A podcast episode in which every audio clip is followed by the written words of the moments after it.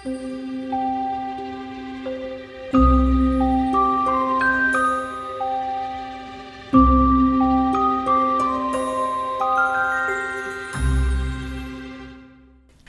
lytter til Harry Podcast. Mit navn er Nana Bill Cornelsen, og med mig har jeg... Amalie Dallov Permansen. Hej Nana. Hej Amalie. Dejligt at se dig. Så mødes vi igen. Ja. Det er jo efterhånden snart sådan et, et ritual hver anden, tredje uge, hvor vi mødes omkring uh, Harry Potter, og så lige uh, få optaget en episode, så det er jo det er en god anledning til at få set hinanden. Mm, det er det i hvert fald. Ja, Især i disse tider, hvor man ikke ser så mange. Så ja. Ja. det er hyggeligt. det er rigtigt. En lille Harry Potter-læsegruppe bare for os to, og alle jer andre Og alle jer, der lytter med. ja. I dag skal vi snakke om kapitel 12, turneringen i magisk trekamp. Yes, og kapitel 13, Skrækker i dunder. Ja. Så To det, gode kapitler. Ja, det er det. De er ligesom startskuddet på det nye skoleår. Mhm. Mm-hmm. Øhm, og det er, det er mega godt. Det er sjovt, fordi i dit kapitel, som er nummer 12, der har vi jo festmiddagen den første aften, Ja. ja. når, de kommer, når de kommer og starter på skolen. Og i filmen, der får vi også introduceret de andre skoler den allerførste dag. det er rigtigt. Så hvis man ligesom tænker, wow, nu skal vi møde de andre skoler. Det skal vi ikke. Nej, de kommer først senere. Det er først faktisk om en måned, at de ankommer til skolen. Fordi det kan jeg huske, da jeg var yngre og har læst bogen, så var jeg sådan, ej, går der så lang tid? Ja. Ja. Hvorfor kommer det ikke bare nu? Man skal lige igennem en måneds sådan opstart, inden det er, at de andre skoler kommer. Ja. Generelt er der jo noget, altså det er jo det, der er med filmene, der er jo rigtig meget mellemspil, mm-hmm. som bliver kottet ud. Især meget af sådan nogle dagligdagsscenerne. Ja. Det har jeg et ret godt eksempel på, også i mit kapitel faktisk. Mm-hmm. Og det er jo det, der er forskellen på bøger og film. Man kan jo simpelthen ikke få alt med. Nej, det kan man ikke. Jeg har faktisk set firen for ikke så lang tid siden, ja. måske en måned eller sådan noget, hvor jeg også bare var chokeret over, hvor hurtig hele den her indgangssekvens er til, til film. Altså sådan alt det her med Quidditch, og altså helt, faktisk komme hen til Hogwarts, det tror jeg tager fem minutter Ja. ja. i filmen eller sådan noget. Hun er sådan, vi er nået til kapitel 12 og 13 i bogen. altså vi er virkelig, vi er på sådan side 103 og 80 i mit kapitel, og jeg tror måske, det tager 5-7 minutter i filmen at nå hertil. Det er vanvittigt. Det går så stærkt i den film. Ja. Hvilket nok også er noget af vores kritik til den, når det er, vi kommer til at skulle se den og Ja, gennemgå den. og der blev tilbudt instruktøren, at den blev lavet over to film. Mm. Men det sagde han nej til. Ja. Fordi han var bange for, at det blev for langtrukkent. Ja. Så det kunne man nok godt have gjort. Altså for os, der er Harry Potter-elskere, havde vi jo elsket, at den var i to dele, for ja. At få mere med. Men jeg vil sige, det samme kunne man også sige om 5'eren og 6'eren. Det kunne man sagt. Men jeg synes især, at den her, den, er, den går hurtigt. Ja, den er det virkelig, der Det bliver presset meget ind på meget kort tid. Fordi også de der altså, sekvenser op til de forskellige øh, udfordringer, mm-hmm. er vel det, de kalder det. Det er jo også, der er jo ret lang tid mellem dem, hvor Harry skal finde ud af, hvordan gør han lige det og sådan noget. Og de bliver sådan lidt kottet fra. Ja, men det er rigtigt. Og der er rigtig mange detaljer, som ikke bliver nævnt i filmen, mm-hmm. som er faktisk ret væsentlige for at forstå, hvad der, er, der sker. Det er præcis. Især Winky. Er Winky ja, med. altså jeg vil helt klart sige, at film 4 er den mest hullede af alle filmene, mm-hmm. i forhold til at forstå plottet. Ja, enig. Men, øh, ja. Men det var egentlig ikke filmen, vi skulle snakke Nej, om. nu. det, det kommer vi til. Det var kapitlerne, og skal vi ikke starte med et resume? Jo, synes jeg.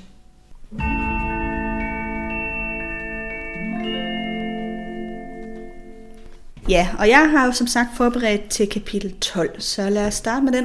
Mm-hmm. De er jo ankommet til Hogwarts med Hogwarts Expressen, og de bliver transporteret op til skolen i de her vogne.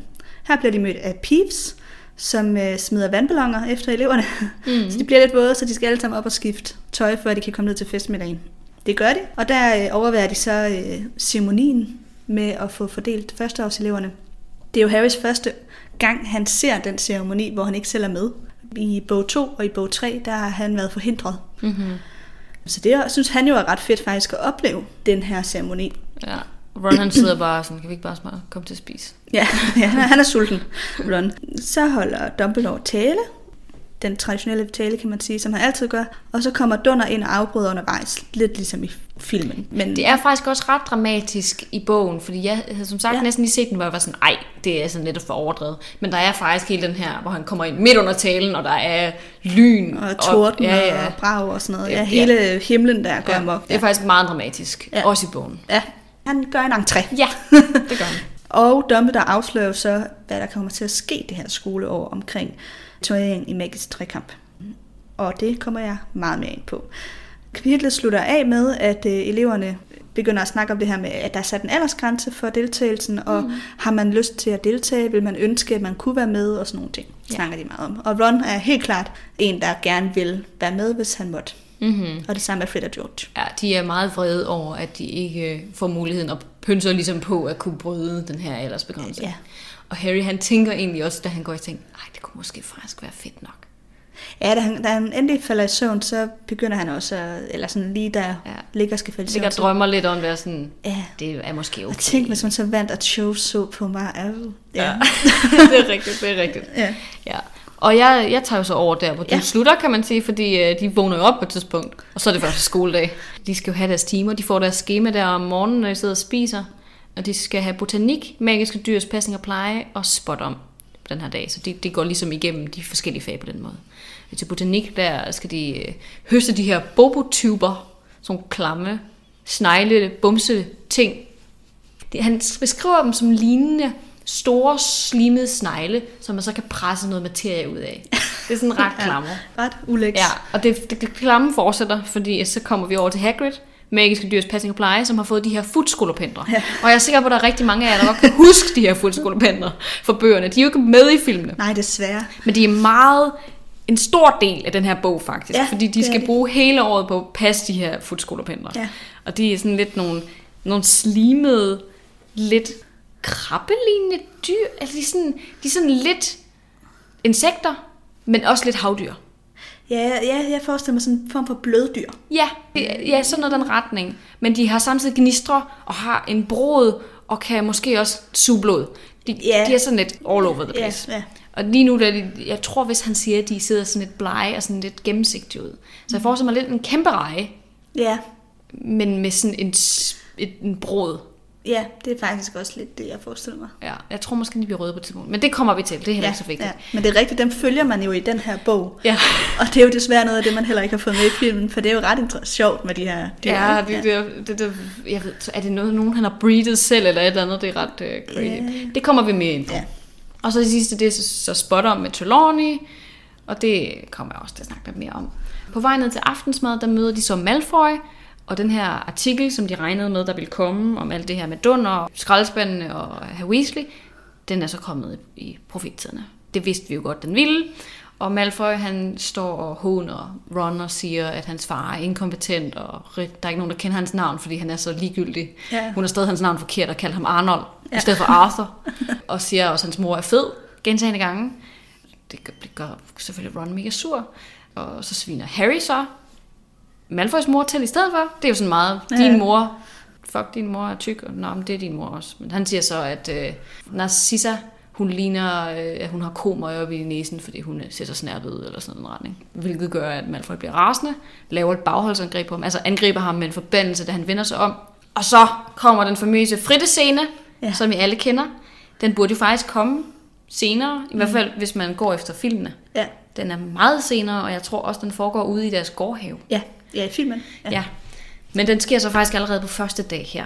Og Dunder kommer rendende, forvandler Malfoy til den her hvide fritte, og sådan klasker ham ned i stengulvet. Altså meget Altså brutalt. ja. Men da jeg læste så havde jeg også var sådan, det der, det lyder faktisk lidt mere som tortur, end noget som helst andet. Det er Ja. børnemishandling, faktisk. Professor McGonagall kommer og stopper det, og så går de ind og spiser. Og de er selvfølgelig alle sammen, huh, sikke Malfoy fik tørt på. Det er da godt nok sjovt, eller sådan noget, den retning. Og det er mit kapitel. Ja. Så Sådan. fritidsscenen i mit, og ja, Dumbledores tale i dit. Det er vel egentlig Ja, meget sådan. det kan man godt sige er sådan de store ting, der sker. Ja. Ja, helt sikkert. Ja, mm. skal vi gå lidt dybere ned i det? ja.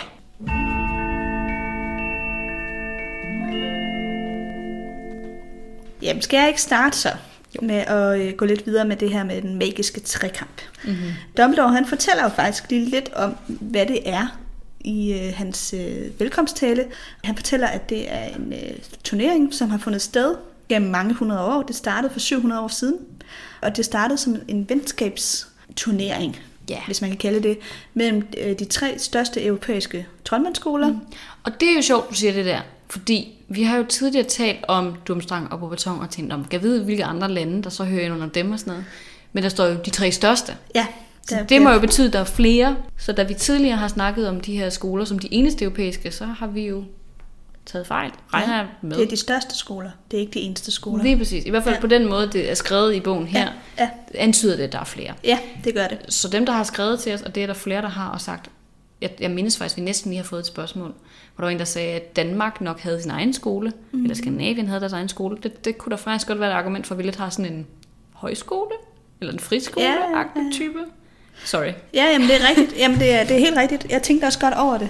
Og jeg genlæste den sætning flere gange. Ja, der står største, der står ikke de eneste. Nej, der, må, der er et eller andet der, så jeg tænker, ja. det er noget, vi kan gå videre ned i og se, okay, hvor kunne der så være nogle skoler på et senere tidspunkt. Ja, det kan vi sagtens prøve at lave det kort over, hvor det giver mening at have. Lige præcis. Mm. Men i hvert fald, så startede det som sådan en venskabsting mellem mm. skolerne, for ja, at der var et godt... Et internationalt samarbejde, Ja, ikke? præcis. Skabe venskab mellem forskellige nationaliteter. Det gør man jo Præcis. også altså, i vores verden, at Ja, man mødes på tværs af lande og udveksler erfaringer og kultur og sådan noget. Præcis. En kulturudveksling. Ja. Og øh, oprindeligt så var det meningen, at øh, skolerne skulle skiftes til at være vært, og så skulle det foregå hver femte år, den her turnering. Mm. Og det gjorde det så også indtil, at der begyndte at være så mange, der døde hver gang, at øh, de her øh, turneringer de ophørte, fordi det, det blev for meget. Altså, der var for mange, der døde hele tiden. Mm-hmm. Så det er faktisk nu lang tid siden, der sidst har været afholdt sådan en turnering her. Ja, det er mange hundrede år, er det ikke det, der er gået? Jo, altså i bogen står der, at det er over 100 år siden. Men jeg har faktisk fundet den sidste mm. turnering, og den var i, skal I finde det i mine noter, den var i 1792. Okay. Og den her bog foregår i 1994. Så det er faktisk præcis 202 år siden, Mm. At den sidste magiske trekamp har været. I hvert fald, hvad man ved. Okay. Men der må så være mange, der var døde Ja. i 1792, kan der på siden. Ja, altså det var egentlig noget, jeg havde forberedt til fri leg, men lad mig bare sige det nu, hvor vi snakker om det. Det giver mere mening. Ja, det var det nemlig. Deltagerne, det skulle fange sådan en, en cockatrice. Åh ja. Som, øh, kan du huske, hvad det er? Det er sådan en kæmpe stor kylling, er det ikke det, som kan spy ild og sådan nogle ting? Jo, jo, altså jeg har fundet et billede af den, og det kan man jo ikke vise på podcast af gode grunde. Men det er et mytisk væsen, som ligner lidt en blanding af en hippogrif, Mm. overkroppen og en drag, synes jeg. Sådan et okay. fuglelignende Ja. dyr, Mm. Som er ret farligt. Ja, og det kan så spy ild, ikke? Jo, og den gik helt amok under den der, det der stævne, og alle tre overhoveder blev øh, meget voldsomt skadet. Altså rektorerne af skolerne? Ja, Okay. de blev voldsomt skadet. Så efter det, så har man ikke tur at gøre det igen. Nej, men det er jo det der med, når de involverer de der farlige dyr. Ja, hvilket faktisk også undrer mig så lidt, at man inddrager drager ja. I den her. Og en sphinx. Ja, altså man burde jo tro, de havde lært af sidste gang, det gik galt, ikke? Ja. Men det er der åbenbart ikke nogen, der har gjort. Nej. Så, altså, de, de regner jo også, jeg mindes jo, i, i, i hvert fald i filmen, der driver dragen sig jo løs. Det gør den også i bogen, gør den ikke det? jo, jo, da Harry skal... Ja, han skal, når de flyver. Ja, ja. Så det er jo ikke sikkerhedsforanstaltningerne, han er ikke særlig gode. Nej, selvom at Dumbledore siger, i år har vi gjort ekstra meget ud af at lave det sikkert. ja, ikke en skid. øhm, plus øh, det hele det der med slutningen på, Ja, på ja. det hele, med den pokal, der er blevet lavet om til en transitnøgle og sådan noget. Der har ikke været særlig meget Der er ikke nogen, der har tjekket en skid. Nej, det er der ikke. Men øh, en lille fun fact, så har Hogwarts vundet 63 gange Nå. i historiens løb, og Beauxbatons har vundet 62 gange. Åh, oh, så der er sådan meget tæt løb. Der er meget tæt mellem de to, og jeg kunne ikke finde, hvor mange gange Durmstrang har vundet. Det stod der ikke nogen steder. Okay, så- Men, men Hogwarts og Beauxbatons har jo så næsten øh, faktisk vundet lige mange gange. Man må tænke lidt så, at der er en rivalisering, der er mellem de to. Det minder lidt ligesom om Gryffindors lidt. Ja. At de sådan er de to, der er vigtige. De er i hvert fald tæt på hinanden, og jeg ved jo så ikke, om Durmstrang har vundet mange flere gange, Nej. eller om de har vundet færre gange. Men man kan sige, lidt hurtig hovedregning, så har øh, så det vi kender til, det er 125 gange. Mm. Og det er fordelt på de sidste 700 år, men der har ikke været noget de sidste 200 år, så det er på 500 år. Mm. Okay, jeg kan ikke regne det ud. det, det var bare for at vi sådan cirka at kunne regne ud, ja. Ja. om Durmstrang har Men siger du, der er vundet flere. 125 gange, de har været afholdt? Ja, som vi ved. Okay. Det er jo dem, Hogwarts og øh, Beauxbatons har vundet. Ja, det giver mening. Så det er 125 i alt, men Durmstrang må jo også have vundet nogle gange. Ja, det er rigtigt. Det er, står hen i det uvisse. Men øh, ja, de er i hvert fald til det konkurrenter. Mhm. Ja. Men det var lige det, jeg havde til det. Skal jeg gå lidt videre? eller? Ja. ja. Så hører vi jo så også for første gang i mit kapitel, at øh, der er husalfer Ja. ansat på Hogwarts. Det er rigtigt. Og det er næsten hovedløse Nick, som fortæller det til trioen, mens de sidder og spiser. Ja. middag. Det er i forbindelse med Peeves. Der er flippet fuldstændig ja, ud. ja, de snakker om den her situation med Peeves, og ho- næsten hovedløs Nick siger så, at han har været mok hele dagen. Og Han han så vred, fordi han ikke må komme med til festmiddagen og sådan noget. Også, ja, og han gik også amok ned i køkkenet, og alferne vidste ikke, hvad de skulle gøre, eller et eller andet. Han siger sådan et eller andet, og så er Hermione sådan lidt, hey, vent lige lidt. Alfa? Er der husalfa her? Ja, ja, siger... Øh, Vi har de fleste i hele landet. Ja, altså. vi har over 100. Nå, altså, det går lige pludselig op for dem, at, at alt det her mad, og det, at deres senge er rent, at deres mm. kuffer er bragt op, at der bliver gjort rent, ingen af de her ting sker jo af sig selv. Nej, nej. Sjovt nok. Det er der nogen, der gør for dem. Mm. Og det er der ikke nogen af dem, der har sat spørgsmålstegn ved, hvilket jeg synes er lidt sjovt. Det er sjovt, at Hermione heller ikke har opdaget det, at det ikke står i altså, Ja, det en, tænkte jeg en også historie, Hogwarts historie. Ja, det ikke er det nogen, har der jeg også opdaget. tænkt over. Fordi hun har læst den der bog så mange gange. Så det må jo være, fordi det ikke står i Hogwarts Man må historien. antage, at de ikke synes, det er vigtigt nok. At det har været sådan en slette det arbejde. Altså det er ligesom, øh, ja, omsorgsarbejde bliver lidt slettet fra historien. Så mm. bliver det her arbejde også slettet lidt ja, fra jeg har Hogwarts historie. faktisk mere tænkt sådan, at, altså, at man er jo ikke så glad for at gøre opmærksom på den del af ens historie, som ikke har været god. Ikke? Nej, men problemet er, at de synes jo ikke, at det er et problem. Den mag- Nej, magiske er verden synes ikke, det er et problem på det her tidspunkt. Altså, det blev jo sådan nogen som Malfoy. Dem ja, de synes ser, familien... de ser, nej, og Ron og Harry ser det heller ikke som et problem. Nej, og, sådan, og "Nå, okay." Ron vil elske at have en husalf. Ja, ja. Der er ikke noget issue, det er mere, hvordan man behandler sådan en husalf. Så kan godt være sådan et bob-bob, ikke? Jo. Men, men jeg tror Jo, ikke... men det er rigtigt. Konceptet husalfer er man jo ikke imod. Nej, så jeg tror egentlig mere end det, den der følelse af slaveri, så tror jeg, det er sådan en... Det er bare ikke særlig vigtigt. Mm. Derfor skal vi ikke have det med. Mm. Det er ligesom blevet skåret ud for det, der er sket en masse andre ting, som er meget vigtigere. Ja, men det er rigtigt. Men i hvert fald så bliver Hermione jo sådan voldsomt provokeret af det, og, mm. og skrækket over det også på en eller anden måde. Og hun nægter at spise mere til den her middag. Hun sultestrækker faktisk. Hun sultestrækker. Jeg, spiser hun i dit kapitel? hun spiser mit kapitel, ja. Ja. Men, øh, Meget intens faktisk. Nå, okay. Hun skovler maden i sig, fordi hun skal skynde sig på biblioteket. okay. Hvor Ron også kommenterer på hende og siger sådan, Nå, er du stoppet min sultestrækker? Så siger hun sådan, jeg har fundet ud af, at der er en bedre måde at gå til det her. Nå ja, og så starter hun Lige præcis. FAR Lige præcis. senere.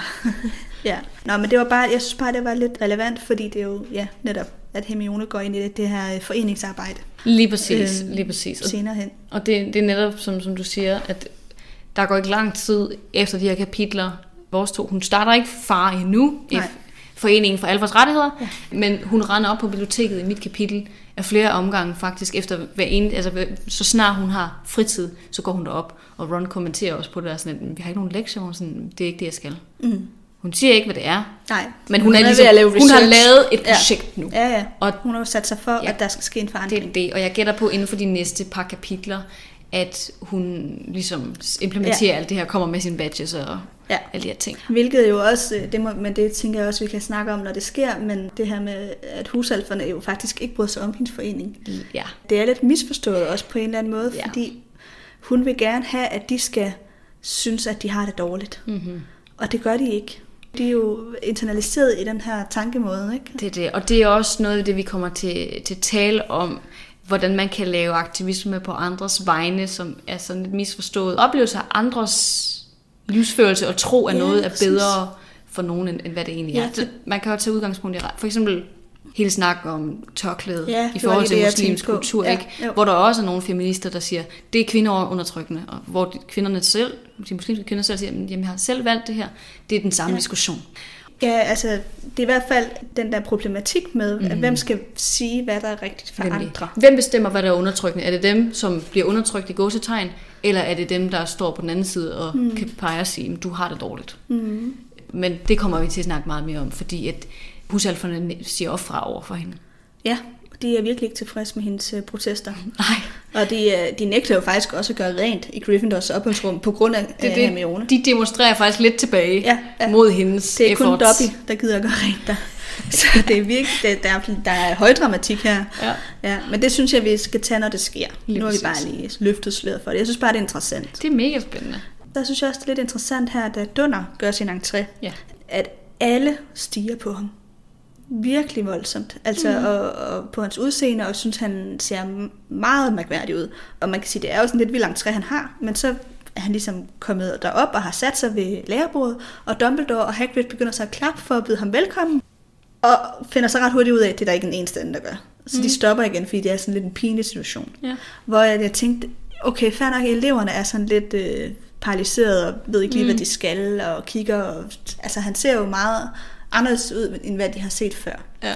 Men jeg synes, det er underligt, at lærerne ikke klapper med. Det har du ret i. Det, Altså, de ved da godt, hvem Dunder er. selvfølgelig, og de vidste også godt, at han ville komme. Ja, de er der blevet informeret om, der kommer en ny lærer, og det er ham og alt det der. Selvfølgelig. Så hvorfor er de så chokeret? Ja, det er faktisk et godt spørgsmål. Jeg, jeg tænker lidt, at det sådan er for at øge effekten. Altså på skrift. Lige præcis. Ja, for ja. at få det til at virke endnu mere sådan akavet. Men jo, altså det er da mega underligt, at lærerne ikke klapper. Ja. Generelt, så synes jeg også, det er en underlig entré. Han burde da bare have siddet der. Ja, altså, ja, hvorfor det er- kommer han senere Jeg ved andre? godt, det for at gøre det der dramatisk, men han er vel også kommet med Hogwarts Express, ligesom Ja. Lupin er. Altså det kan være, jeg- jeg synes, i- der bliver sagt et eller andet på et tidspunkt i filmen, noget med, at han lige har skulle tjekke sikkerhedsforanstaltninger, eller også er det bare noget, jeg har drømt. Mm.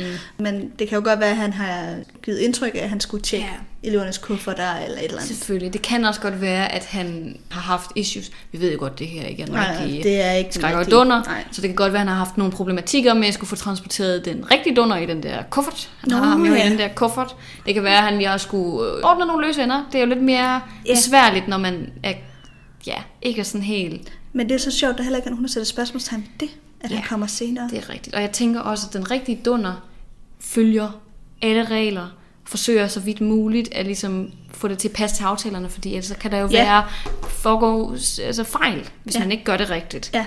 Så der burde, der burde være nogle alarmklokker. Og er altid her. enormt fokuseret på at holde tiden. Nemlig. Ja. Så det er faktisk ret interessant. Men mindre selvfølgelig, han har aftalt med Dumbledore, han skal lave en dramatisk entré. Det tror jeg bare ikke. Nej, det tror jeg ikke. Lad mig komme midt i din tale og afbryde dig. Ja, åh, oh, ja, ja. Klap, klap. Og så er det sidste sjove lille ting, der sker i det her kapitel, mm. det er øh, Dennis Creevy starter på Hogwarts. Det er rigtigt. Og øh, hvis navnet Creevy får en klokke til at ringe, så er det jo Colin Creevys lillebror, ja. Ja. Dennis her. Colin, som Harry er lidt irriteret over. Han er en super fan. Ja, han er simpelthen sådan lidt en, øh, hvad hedder det, groupie. Ja. Han følger Harry overalt, er også i Gryffindor og tager mm. billeder og er bare for meget. Ja. Øhm, Han er virkelig stor fan af Harry, og alt hvad Harry gør, han er sådan virkelig... ja. Harry er hans helt. ja, ja, fuldstændig. Men på en lidt irriterende måde. Ja. Og Dennis starter, og det første, der sker, da Dennis også er kommet på Gryffindor, det er jo selvfølgelig, at de begynder at sidde og snakke om Harry. Kan du se, hvem der sidder derovre? Ja, præcis. Så Harry, han er sådan lidt, okay, stop. To af dem. Ja. så, øhm, og jeg kan faktisk ikke rigtig huske, hvad der sker med Colin og Dennis i resten af bogen. Så det er, det er jeg lidt spændt på lige Jeg sådan, tror, om de følger lidt efter ham. Jamen gør de ikke det? Altså Jo, også nu her, jeg. hvor han så kommer med i turneringen. Ja. De bliver nok endnu mere irriterende groupies. Det tror jeg. Det Ja. tror jeg. Jeg tror, de er ret excited. Men, Men, øh, det må vi lige følge. Selvfølgelig. Ja. Men lige i forhold til dit kapitel, Ja. fordi, nu er du ikke selv kommet ind på det, Nej. men sangen, fordi Ja. det gik op for mig, jeg sad jo og læste den, og vi har jo ikke set nogen sange før det her kapitel, som du selv sagde, han har ikke været til stede til nogle af de andre Bortset fordelingsceremonier. fra den første. Bortset fra den første, hvor han selv var med. Og sangen er sindssygt mærkeligt oversat. Der er flere Ja. ja. ord, man ikke kender, hvor jeg sad og tænkte, hvad fanden betyder det egentlig? Nu finder vi den lige. Ja, nu finder vi den lige. For eksempel øh, i det første, eller det andet, det andet vers, der siger de, Maskens løve Gryffindor, Snus Slytherin for Fen, Hufflepuff den søde heks og skøn Ravenclaw for Fen. Ja. Ja. Hvad fuck betyder Fen? Altså, hvad, Jamen, det- hvad er det? Er det ikke et område? Nej, det er det nemlig overhovedet ikke. Nå. Og så slog jeg det op. Jeg Ja. slog op, hvad den hed på, Ja. på engelsk. Jeg kan så ikke lige huske hele verset. Men ved den ene, der står der så Glen, og ved den anden står der Fen. Og en Glen, det er en lang, smal og dyb dal. Og en Fen er en lavmose. Det er ikke områder. Nå, okay. Det er forskellige naturtyper. Ja, så den ene okay. bor i en mose, det er også det der marskens løve. Ja. Og så en heks fra en dyb dal. Står der Men- så også noget med Hufflepuff fra et eller andet område, eller hvad? Ja, det tror jeg. Ja. Jeg ved I stedet ikke- for den søde heks. Ja, ja, der, men der, der står, de, de kommer alle sammen fra et område. Jeg tror også, det er en af dem, der kommer fra en eller anden dyb skov, eller en sump, eller eller andet. Okay. Det er bare, jeg er ret sikker på, at, at oversætteren har været sådan, det skal helst rime, og hun kunne ikke... Men det rimer bare heller ikke helt. Nej, og det er det der med Altså, altså, to gange. Ja. Og det fend giver bare ikke nogen mening på dansk. Altså, det, det er sådan, hvad Men- betyder det? Men der er også priste og underviste. Ja. Det rimer altså heller ikke helt. Nej, og det er sådan, da jeg læste den på engelsk, der var sådan, okay, jeg kan faktisk bedre forstå, hvad der menes på engelsk, end hvad der gøres på dansk, fordi der har været mere fokus på at få det til at rime, ja. end der har været på faktisk at få meningen frem. Ja, der er også øh, hoved og poder. Ja, Det og det er sådan altså poder. Der er ikke nogen børn, der ved, hvad en pode, hvad der menes med det. Nej. Altså der menes sådan små børn, eller sådan unge mennesker, eller sådan Ja. noget, ikke? Jeg har ikke forstået den her sang, da jeg var barn. Det Jamen, har det jeg. har jeg heller ikke. Men jeg har bare tænkt, det skulle man heller ikke, fordi den der fordelingshat er lidt underlig. Ja, lige præcis. Men den, jeg vil sige, hvis man ikke har forstået sangen, slå den lige op på engelsk og prøv at læse den, fordi den er faktisk meget mere let tilgængelig på engelsk, Okay. end jeg vil sige, den danske oversættelse er. Ja, Nå, det vil jeg da lige gøre. Men apropos den her, den, der bliver så lavet en ny sang hvert år af fordelingshatten. Og Ja. ja. Ron han er sådan lidt, jamen hvad der skal den der hat ellers lave? Det sidder den nok bare og forbereder. Lige præcis. Ja. Den sidder bare og rimer et helt år. ja. Og det, vi får jo også flere sange senere, som bliver sådan mere og mere, hvad kan man kalde det, advarselsklokker. Den bliver mere og Ja. mere sådan, nu skal I virkelig holde sammen og passe på, fordi det går jo helt galt nu med Voldemort, der kommer tilbage og så videre. Mm. Så den skruer ligesom op for dramatikken i de efterfølgende sange. Ja, Men det var bare lige min lille ja, ekstra det er kommentar Rigtigt. Det er rigtigt, ja. til det. Yes, jamen så hopper vi øh, videre til mit kapitel. Mm. Og øhm, det første, jeg vil notere mig, det er, jeg, jeg synes, det er lidt sjovt det her, det er, der begynder at komme sådan små tegn på pubertet. Ja, Det første, jamen, du tænker sådan, hvad fanden snakker du om? Men jeg har fundet nogle flere eksempler i, det her, i mit kapitel. For det første er det det her med botanik. Det er de her bobotuber, som jeg forklarede før. Ja. Det er sådan nogle store ja, snegle, mm. sneglelignende gevækster, som man kan presse noget ud af. ja. Jamen, Eller de, en siger, de, siger, jamen, de, de, de, de beskriver det selv som værende lidt klamt, lidt ægelt, men samtidig lidt tilfredsstillende. Ja. Det minder mig om lidt om folk, der sådan ser de der bumsevideoer. Mm. så ja, det var en ting, men noget andet er, hvad man faktisk bruger det her bobotube materie til. Det er netop til bumser. Nå, okay, så Ja. det er faktisk sådan en akne...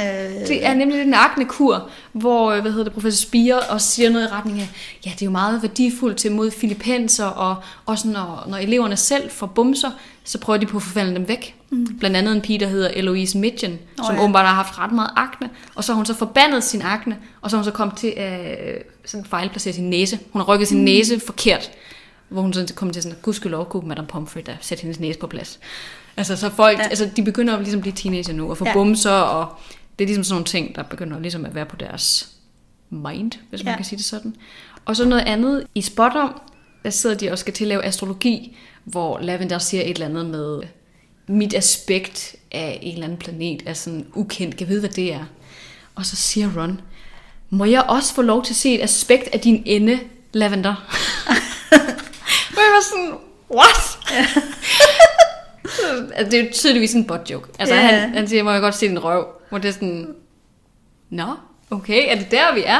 Ja. Ja. Og det er jo sjovt, fordi de begynder jo også at date senere. Ja, og i, altså i mit kapitel, der ligger Harry og tænker på Cho, og ja. altså så der er sådan lidt af de Det- der det- små Der teenage begynder ting, ja. at komme nogle ting, og det, vi har også tidligere, al den her fokus, de har haft på de her hvilager under Quidditch-kampen. Fleur, hun kommer, Ron bliver fuldstændig rundforvirret af hendes sådan, tilstedeværelse. Ja. Der er hele den her ting med rivalisering mellem Krum og Hermione og Ron, Ja. og så Harry, der selvfølgelig er smaskforelsket Cho.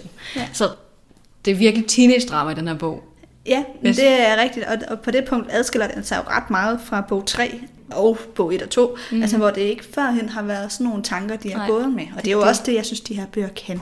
Ja. De udvikler sig jo også i takt med, at eleverne udvikler sig, ikke? Det gør de nemlig, og der er den her spirende seksualitet, og jeg synes faktisk, vi har tidligere talt om, at der ikke rigtig er sex med i bøgerne, og det er der ikke, men der er stadigvæk noget.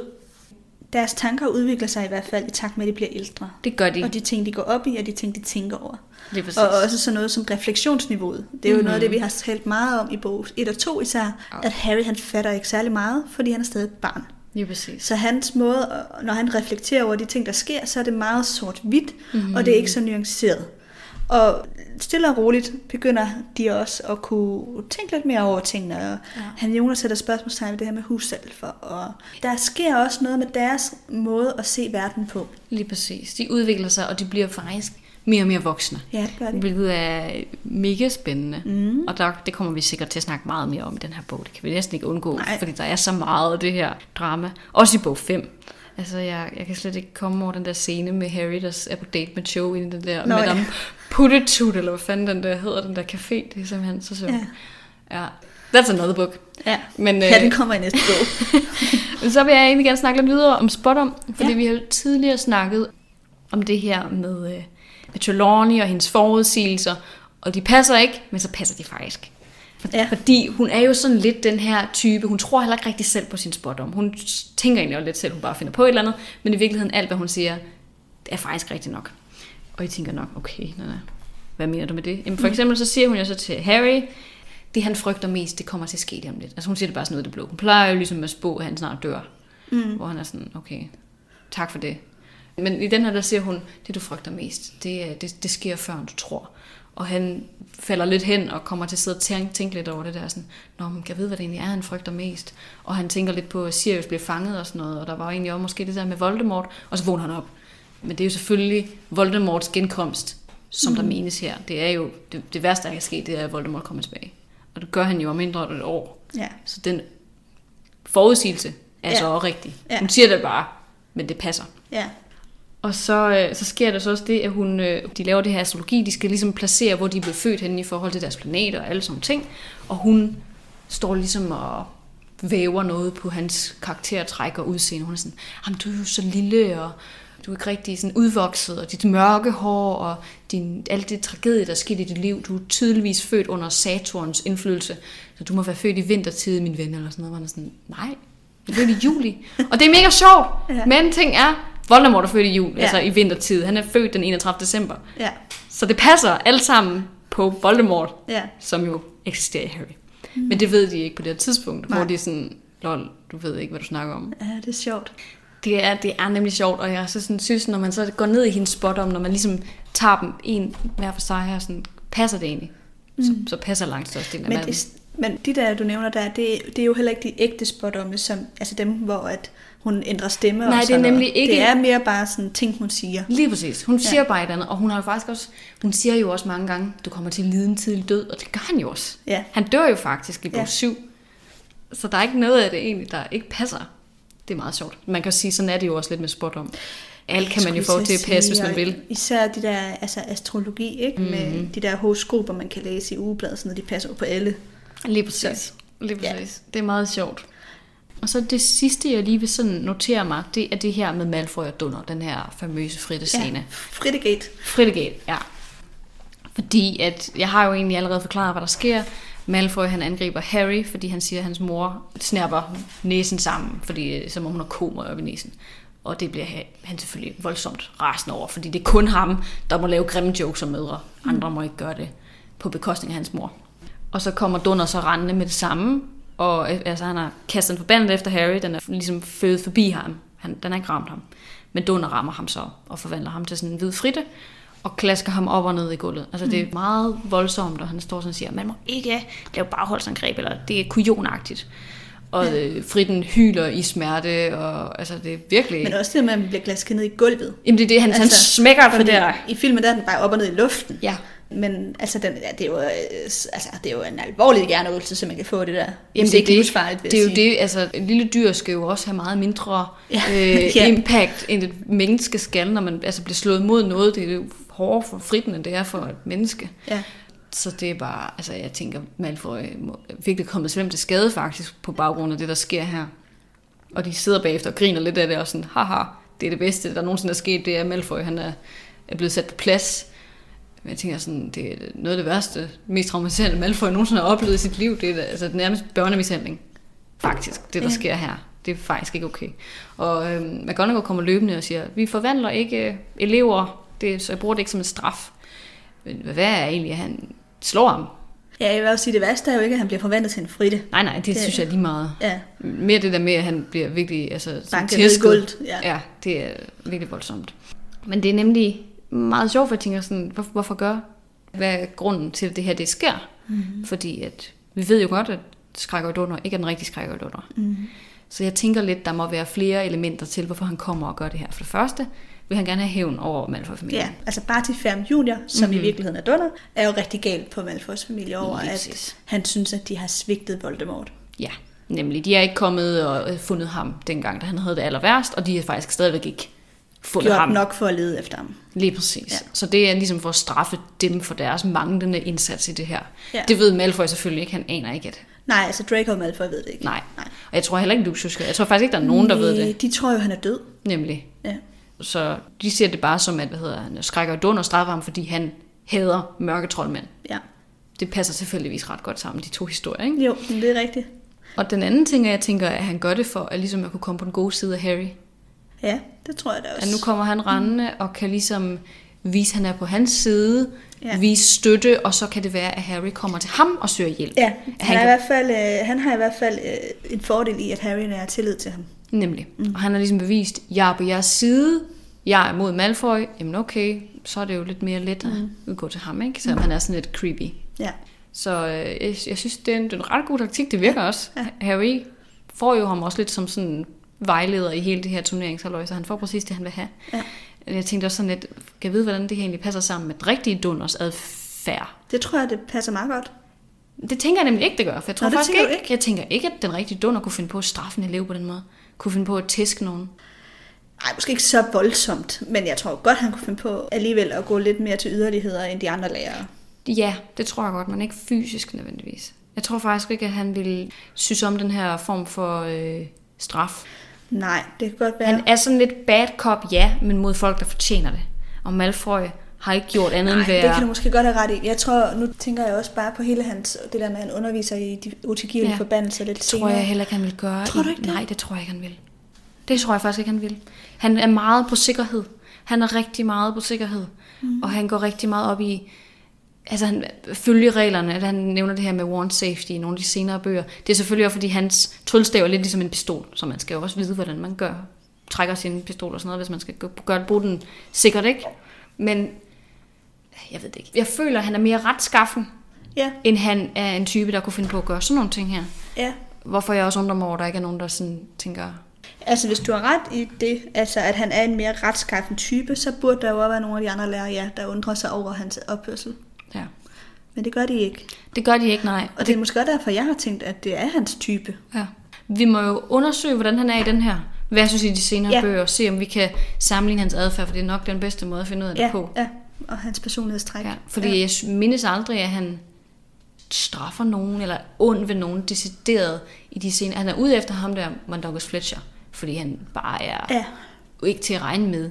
Men jeg tror ikke, han som sådan straffer nogen, der ikke har fortjent det i hvert fald. Og Malfoy er mega nederen og ond, Mm, men han fortjener ikke at blive mishandlet.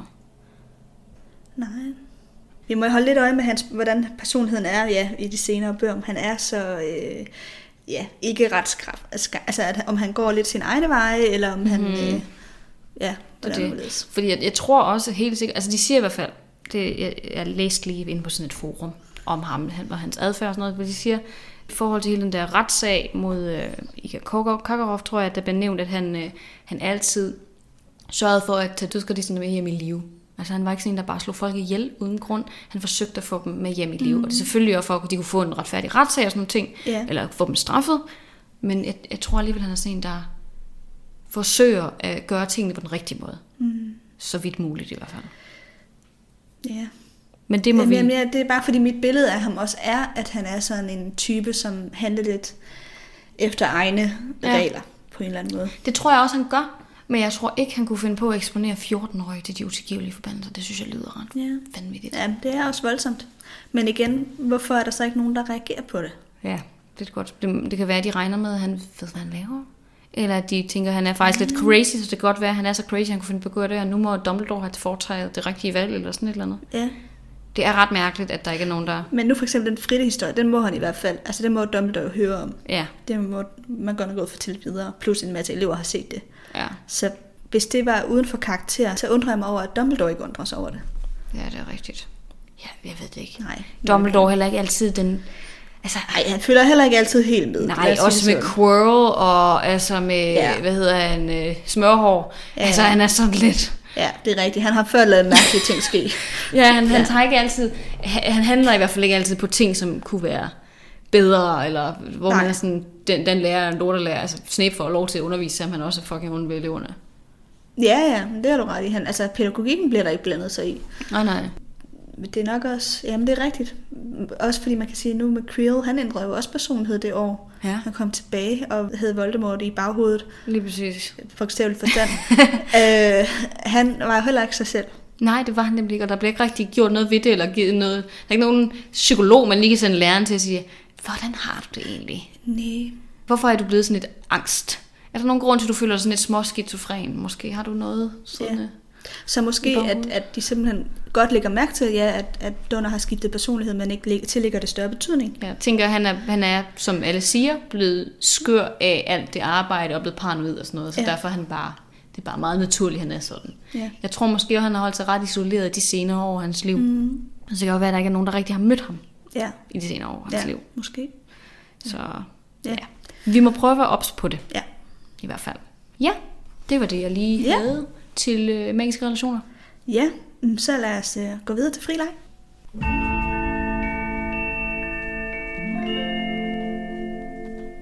Jeg har prøvet at finde lidt ud om de her husalfer, de har på Hogwarts. Mm. Fordi, Spændende. øh, ja, sådan lidt uh, behind the scenes, man kan sige. Der, vi ved jo det, der vi også har fortalt om, som står i kapitlet. Men derudover, så, øh, så har jeg fundet ud af, at de øh, bærer en toga, lavet af viskestykker, mm. med Hogwarts logo på. Åh oh, ja. Så man kan sådan, det er meget sådan Ret mere uniformeret på en meget anden måde. uniformeret, ja, på en eller anden måde. Altså det, det er sådan lidt mere end bare øh, skravl, de har på. De har sådan en viskestykke, altså det er et viskestykke, men, men der er et logo på. Mm. Og så laver de gerne vegetarmad, hvis man spørger pænt. Nå, Ja, det er det, de er okay med. kan jeg vide, om man kan få glutenfrit også? ja, måske, hvis du spørger meget pænt. og så har jeg fundet et interview, hvor J.K. Rowling fortæller, at det var Helga Hufflepuff, som bragte husalferne til Hogwarts. Mm, det giver tid. mening. Hun har jo også residens nede i køkkenet, eller i køkkenområdet. Det er Ja. der, hvor hendes kollega opholder sig. Ja, og så var det faktisk også, grund til, at hun gjorde det, det var faktisk lidt af noget barmhjertighed på den tid. Nå. Fordi husvalger blev behandlet ekstremt grimt ude i troldmandssamfundet. Og man kan sige, at de var jo stadig slaver på Hogwarts, men de blev behandlet pænt på Hogwarts. Mm. Sammenlignet med, altså, de blev ikke slået og tortureret Nej. og sådan noget. Så alt er relativt. Men blev behandlet pænt, så på det tidspunkt var det en ret pæn ting at gøre. Ja. At få dem ind og ansætte dem på Hogwarts. Ja. Det, det er jo det der med historiens øh, blik på tingene, og når man har, har noget distance og så videre. Ja. Så nogle handlinger har været barmhjertige på det tidspunkt, og når man så kigger på det i nutidens lys, så kan man sidde og så være sådan, okay, man, okay, men det er slaver. ja, Så lige præcis. Men det er alt efter øjnene, der ser, og den tid, man har med sig, og så videre. Ikke? ja, ja. Så det er selvfølgelig ikke godt, men på det tidspunkt har det været Ja, der, der fik de ligesom nogle bedre arbejdsbetingelser, end hvad de ellers havde Lige andre præcis. steder. Så, ja. Mm. Og ja, så har vi faktisk snakket om alt det andet, jeg havde forberedt til frileg. så det har, jeg har ikke mere til frileg. Nej, men det er så fint. Jeg har en lille snas om øh, talmagi, Ja, fordi at øh, Hermione, hun griner jo af Harry og Ron, fordi de skal til spot om og siger, I kunne bare have valgt talmagi. ja.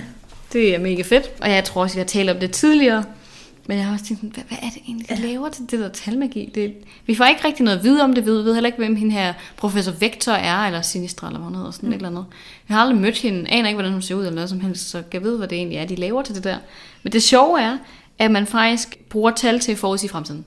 Nå, Det er det samme som spot om. Sjovt. Egentlig, man bruger bare tal i stedet for. Der er sådan Okay. det her numerologi, hvor nogle tal har en god effekt eller en dårlig effekt, sådan med navne og så videre. Ja. Det falder også ind under her, men jeg ved ikke helt, om det har samme betydning i det her univers, som det har i vores verden. Nej. Altså, der er nogle mennesker, der, der skifter navn, fordi deres bogstaverne har en dårlig talværdi eller sådan noget retning. Jeg ved ikke rigtig noget om det. Nej, jeg mener, at jeg har ikke forstået helt det der nummer. Nej, men det er noget med at tilføje et ekstra bogstav eller skifte navn helt, fordi at det er sådan lidt ligesom feng shui, bare med navne Ja. og tal i stedet for. Ja, Så det er sådan et push it. Men, men det er åbenbart fordi, at altså det virker underligt, at, at Hermione af alle ville synes, forudsigelser var gode, men det er åbenbart ikke så meget på grund af forudsigelsesaspektet, som det er metoden. Mm. Fordi spottom er jo meget kvalitativt. Det er meget med, at du sidder og kigger ind i en kugle, og så kan du måske ane noget i noget slør, eller du kan måske ikke ane noget, eller du drikker en kop, og så kan jeg vide, om det der det er en måge, eller en sten, mm. eller et flag. ja, det er meget op til den enkelte. Lige præcis, det er en meget subjektiv vurdering, hvor tal, der kan du jo regne dig frem til et resultat. Mm. Så det er meget mere kvantificerbart. Mm. Og man ved jo ikke helt, hvordan det her talmagi fungerer, men man regner med, at de måske sidder og regner på nogle ting, og så på, på baggrund af det måske kan forudsige noget. Okay. Og der er det her med magien i tal, altså nogle tal har særlig meget styrke, for eksempel syv, Voldemort, der laver de syv krukser og alle mm. de her ting. Så det er nok sådan nogle ting, de sidder og laver i talmagi. Nå, Så sådan lidt, øh, med den matematiske variant af spot om. Ja, ja, men jeg har faktisk bare tænkt, at talmagi var pandangen til, hvad vi kalder matematik. Ja, Men det er jo så lidt noget andet. Det er det, Det er men lidt mere med hokus pokus. spot-on involveret i Ja, det også. præcis. Ja. Så det, det, det synes jeg var meget sjovt. Lige da jeg læste det der med, at det handler om spot-on, så var sådan, what? ja. Men det giver så lidt mere mening, når det, er, det, det handler mere om metoder, end det egentlig handler om emnet. Ja. Fordi hun er ikke sådan en, der kan lide sådan det mere kvalitative. Det er hun ikke til. Hun er ikke sådan en, der vil... Ej, hun vil gerne have to streger under. Ja, hun vil ikke læse humaniora. Lad mig sige det sådan i øh, virkelighedens verden. Nej. Hun er en talpige. Hvad vil hun læse i moklerverdenen, tror du? Godt spørgsmål. Noget mere altså, kvantificerbart i hvert fald. Det kan godt være, hun vil læse statskundskab. Ja, måske ja. faktisk statskundskab. Det kan godt være, ja. Fordi hun er også sådan ret generalist-orienteret. Hun, Ja, hun vil gerne vide meget om alt. Ja. Jeg tror faktisk, at statskundskab er et godt valg. ja. Er hun politisk? Ja, hun bliver statsminister. Ja, det er selvfølgelig rigtigt. Så det vil jeg da sige. Om noget er hun da politisk. Hun starter foreningen Far. Ja, ja jeg synes klart, hun er politisk. Det er rigtigt. Det er rigtigt, men det er også mest det der med det, med, med det politiske, det bliver også mest sådan mod eller for Voldemort. Der er ikke så mange andre sådan varianter, man kan være en del af nej, i det endnu. her. Ikke? Det, men det tror jeg, det bliver lidt mere efter Voldemorts Det død. tror jeg rigtigt. Så bliver det måske De- lidt mere nuanceret politisk landskab. Ja, og så har de jo haft Cornelius Fudge som leder i en del år, som ikke har været særlig dygtig. Det er rigtigt. Men jeg tror, Så. jeg tror, hun interesserer sig for politik, men jeg tror ikke, hun er sådan en... Altså, hun er ikke en karrierepolitiker. Hun er sådan en, der vil regne med, at hun bliver statsminister, fordi hun ser sig selv som, som en, der bliver nødt til at gøre de Ja, her ting. det, det er idealistiske årsager. Ikke? Det er jo ikke, fordi hun vil have, vil have magt for magtens Nej, skyld. hun er ikke en magttype. Nej, Det tror men jeg. fordi hun gerne vil ændre noget. Lige præcis. Og det er jo det, der er sjovt, fordi Dumbledore frabød sig jo netop at blive statsminister. Mm. Fordi han tror ikke, at han kan håndtere den magt. Mm. Det er jo også derfor, alt det med Grindelwald tidligere og så videre, han kan, ikke, han kan ikke styre det. Nej. Hvor Hermione godt kan styre det. Og måske er det netop det, der er tricket, ikke? At dem, der skal have magt, det er dem, der egentlig ikke er interesseret i magten. Lige præcis. De gør det ikke for magtens skyld. De gør det, fordi de føler sig nødsaget til det. Ja. Mm. Meget kloge tanker her på Hvis jeg falderæbet. selv skal sige det. ja. Mm. ja. Jamen, det er godt. Har du mere? Nej. Nej. Så lad os gå videre til ulepost.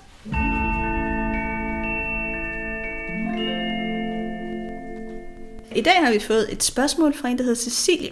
Og jeg tror faktisk lige, jeg vil læse det op, fordi hun har egentlig formuleret det meget godt. Kære Nana og Amalie, jeg har et spørgsmål omkring profetier, som jeg håber, I ikke har snakket om før. Det har vi ikke. Det er meget passende lige med alt det spot om snak. Ja, præcis. Jeg tænkte også lige sådan, det vidste du ikke engang, men det er meget perfekt timet i virkeligheden. Mm-hmm. Så skrev hun, at hun har genhørt vores afsnit fra Holstebro, hvor vi snakker om Trelawney, og så kom jeg til at tænke på, hvordan profetierne bliver lavet. Altså, hvordan de bliver til de der kugler, som opbevares i Mm. Mysteriedepartementet. Godt spørgsmål. Dumbledore er jo den eneste, der hører hende fremsige profetien om Harry og Voldemort, men giver han så besked om, at der er lavet en profeti, eller sker der automatisk magi? Tak for en god podcast. Kærligt Cecilie. Mm-hmm. Ja, og jeg synes faktisk, det var et ret godt spørgsmål. Det er et mega godt spørgsmål. Og altså, man kan sige, de der kugler, de er jo i og for sig ikke profetier, det er jo optagelser af profetier, Ja.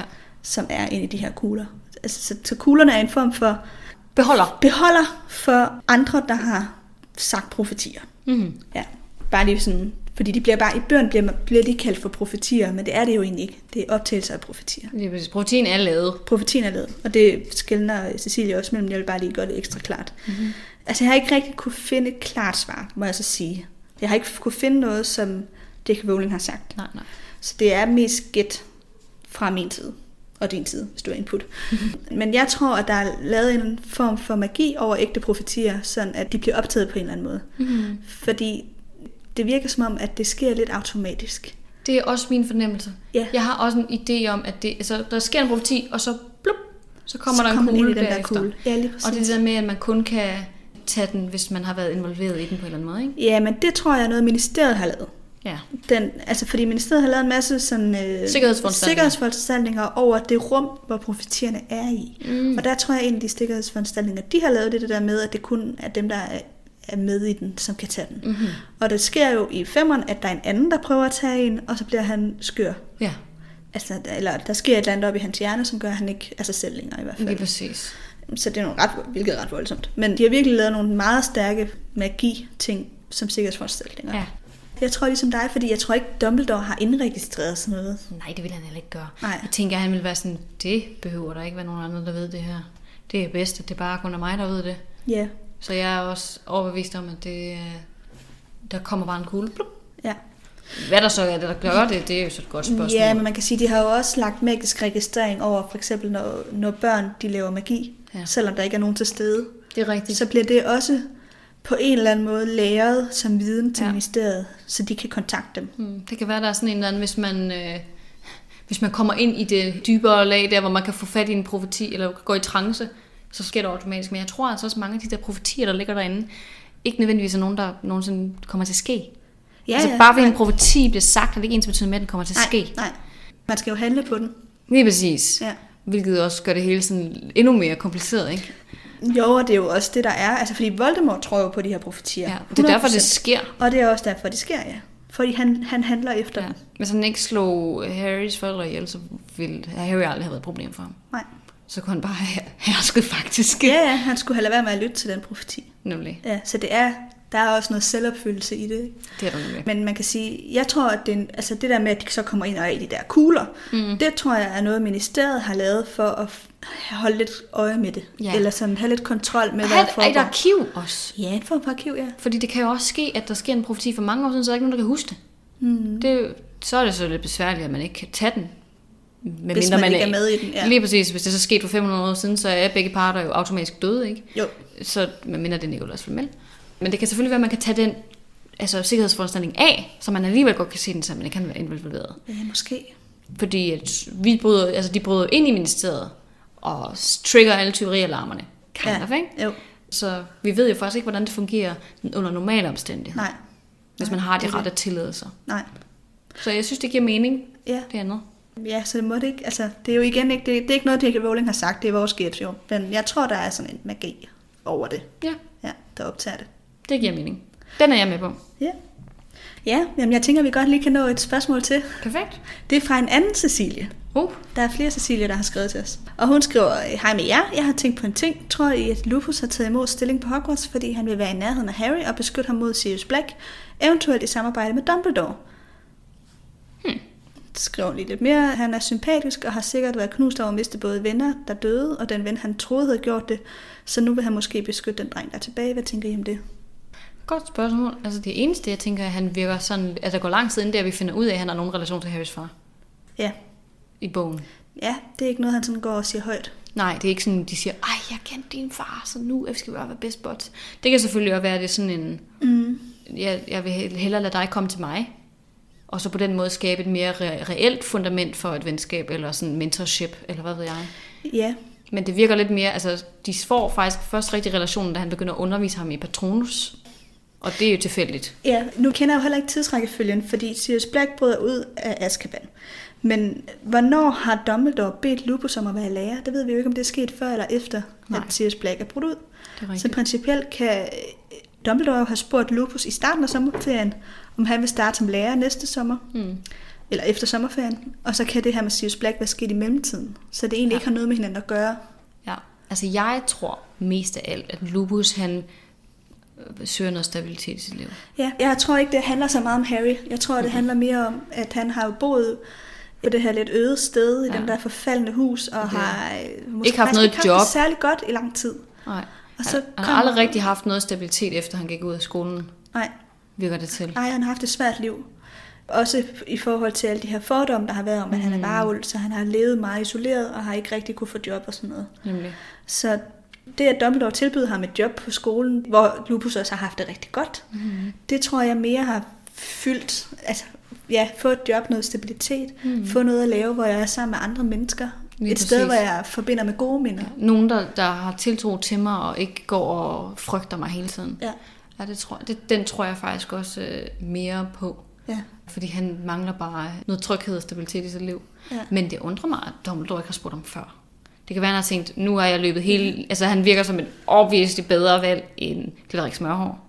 Ja. Altså, Quirrell ved de jo ikke på det tidspunkt er helt fucked. Nej, Han har været lærer i en periode, har han ikke det? Eller hvad? Jamen, han har jo lavet noget, altså fordi at alle lærerne har jo kun været der et år, kan man sige, så han må jo have lavet noget andet. Ja. Curl. Jeg tror, han har måske haft Han var ude at rejse jo lige inden. Ja, men Han så var ret ung. har han måske undervist i et andet fag på Hogwarts. Eller Det- det kan godt jeg faktisk være. ikke, hvad han har lavet. Nej, men han var, han var meget ung. Han var Ja. meget ung, og så var han taget på den der rejse, og så kom han tilbage. Så han var i hvert fald lige været ude at rejse, inden det, han, han kommer tilbage på Hogwarts. Men jeg havde en eller anden idé om, at han i hvert fald ikke var en ny lærer. Nej, jeg har også fornemmelsen af, at han har lavet noget andet, altså undervist i noget andet Ja. ja. før. Men det er rigtigt, der er den der profeti om, at der er ikke en lærer, der må kan være der mere end et år, eller forbandelsen, Præcis. som Voldemort har lagt på skolen. Mm. Så det kan godt være, at han har haft et andet job, en anden lærerstilling, og så er den tidligere forsvar med mørkets lærer så smuttet, og så, okay, men så kan jeg hoppe over og tage det fag Ja. i stedet for. Måske, det, men jeg er faktisk ikke sikker. Nej, Men- jeg, jeg ved det heller ikke, Nej. det er jo kun gætværk. Ja. Men øh, sige, han var et bedre valg, Glitterik Smør. Jeg ville have valgt Ja. ham mange gange, inden jeg havde valgt Glitterik rigtigt. Smør. Der er, det er mærkeligt, hvorfor Lupus først kommer i bog 3 og ikke bog Ja. 2. Men det er nok igen varulve fordom. Tror du ikke det? Eller Dumbledore var sådan, gud, ja, jeg kunne også spørge Lupus, at det først er gået op Ja. for ham der. Der er jo flere forklaringer. Enten at ja, han ikke har overvejet før. Der er også den mulighed, at det er bare, at, fordi J.K. Rowling først synes, at Lupus skal introduceres i bog 3. Det er nok den, Altså, den mest Ja. oplagt, ikke? jo. Jeg tænker, det er... Det, han fungerer bedre i den bog. Så skal ja. vi lige have noget spøjs og pjank med Glitterik ja. inden. Ja. Men spørgsmålet er jo, om Lupus starter på skolen for at passe på Harry, eller om det er andre grunde. Ikke? Og der tror vi så mere, det handler om noget andet. Ja. Øh, Han tager i hvert fald så meget distance til Harry i starten, at jeg tror ikke, det handler om Harry. Og han virker jo meget, altså som om han har meget skyldfølelse over for Harry. At der er meget af det her med James og Sirius, at han kan ikke rigtig helt overskue, om han skal involvere sig for meget med ham, om han kan tillade sig det med alt det, der er sket, og om, om han måske er en dårlig indflydelse på Harry. Det tror jeg Nå, faktisk også, det han har frygter. jeg slet ikke overvejet. Nej, men jeg tror, at han bærer lidt det der med Marauder og sådan noget med sig, sådan lidt, åh, oh, okay, bør jeg tage noget af det fortid, som han ikke kender til, og tilføje til hans liv? Har han behov for øh, den indflydelse, som jeg måske... Ja, det ved jeg ikke, men, det, men der går jo i hvert fald, som sagt, lang tid, før han fortæller Harry, at han var venner med hans far. Ja, Og han også kendte hans mor. Det er mm. ikke noget, han bare lige fortæller med det samme. nej. Og igen, vi kender ikke begivenhedernes gang. Vi ved ikke, hvornår Lupus bliver tilbudt stillingen, Nej. og hvornår Sirius bryder ud af Azkaban. Mm. Om, altså, hvad der sker først. Mm-hmm. For hvis Lupus bliver tilbudt stillingen først, så har det jo i hvert fald ikke noget med det at gøre. nej. Jeg tror, det handler om tilfældigheder. Jeg Ja. tror bare, han har været sådan, fuck et job, ja. Ja. Jeg har måske ikke engang tænkt så meget over, hvordan det hænger sammen med Harry. Han ved jo nok godt, at Harry går på skolen nu, men Ja. jeg har bare nok bare været sådan, yes, jeg kan få et, et stabilt liv. Ja, ja. Og så lærer han jo Harry at kende, og bliver så lidt beskytter trangsagtig ja, over for ham. det er og rigtigt. I starten tror han jo, at Sirius Black vil komme og gøre et eller andet. Nemlig. Så finder han sig ud af efterhånden, at det gør han ikke. At han er på den gode side. Ikke? Lige præcis. Ja. Så Mm. ja, det var et, øh, Et forsøg på et svar. for, et forsøg på svar. ja. Så er det måske citat. Ja.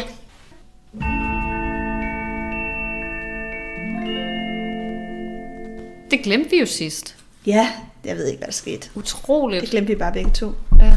Men det kan jo ske, når man hygger sig. Ja. Resten af episoden blev i hvert fald god. det gjorde den her også. Men øh, jeg tænker, at du starter, fordi Ja. du har det første kapitel. Jeg har taget et citat, som foregår op i øh, Gryffindors opholdsstue, hvor de lige er kommet tilbage efter middagen. Mm. Og de træder ind, og så starter han. Portrættet svingede frem og afslørede et hul i væggen, som de alle kravlede igennem. En knitrende ild lunede godt i den runde opholdsstue, der var møbleret med bløde lænestol og borde. Hermione kastede et mørkt blik mod de lystigt dansende flammer, og Harry hørte hende mumle, slavearbejde, før hun sagde godnat og forsvandt gennem døren til pigernes sovsæl.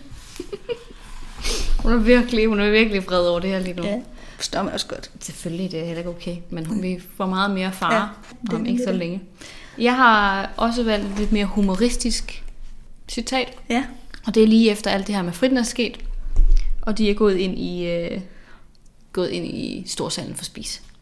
I skal ikke tale til mig lige nu, sagde Ron lavmældt til Harry og Hermione, da de kort efter tog plads ved Gryffindor-bordet, mens snakken summede omkring dem efter det fascinerende optrin i hallen.